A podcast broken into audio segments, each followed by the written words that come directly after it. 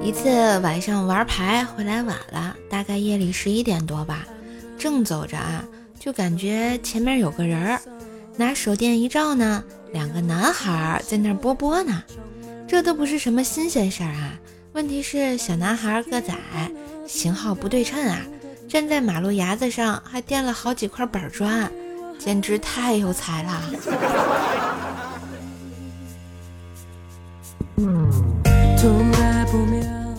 医院挂号处遇到了一个让我心动的女孩，她排在队伍的最前头，我在她隔几个人的身后，好几次鼓起了勇气想要走近搭讪。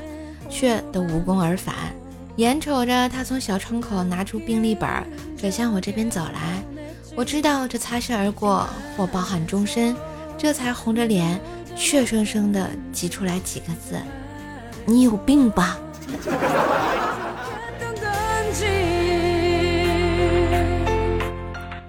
一家三口去逛街，遇到一个三四岁左右、穿着汉服的小姑娘，萌萌的，超级可爱。心里啊各种感慨，儿子如果是个闺女多好，我也可以给她打扮的漂漂亮亮的。想到这些，忍不住一边嘀咕：“哎，太可爱，好想抱回家呀！”一边转头幽怨的看了一眼儿子，儿子一脸警惕的说：“看我干嘛？我还小，还不能娶她当媳妇。”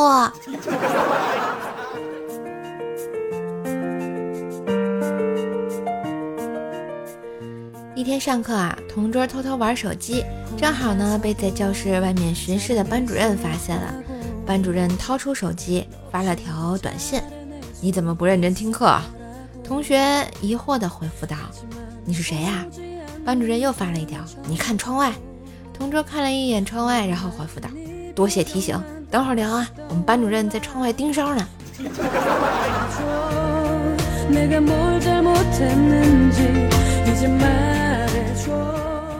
冰棍嫂啊，最近工作比较忙，一直忽略了冰棍哥的感受。冰棍哥心里有点不开心。冰棍哥对冰棍嫂说：“老婆，下辈子我不想再做你老公了，我宁愿做你手机，每天都会，啊，被你捧在手心里，放在嘴唇边儿。就算哪天你匆忙间把我忘哪儿了，你都会着急的四处寻找。”冰棍嫂接着说道：“你不会说人话呀？”老婆，这个月零花钱该给我了吧？混得多惨呀！好啦，今日份段子就播到这里啦。就是国庆节天天陪你乐的乖叔叔呀！喜欢节目记得订阅一下啊，点赞、留言、分享、打 call。更多的联系方式可以看一下我节目的简介，也别忘了给叔叔专辑打个优质的五星好评哦！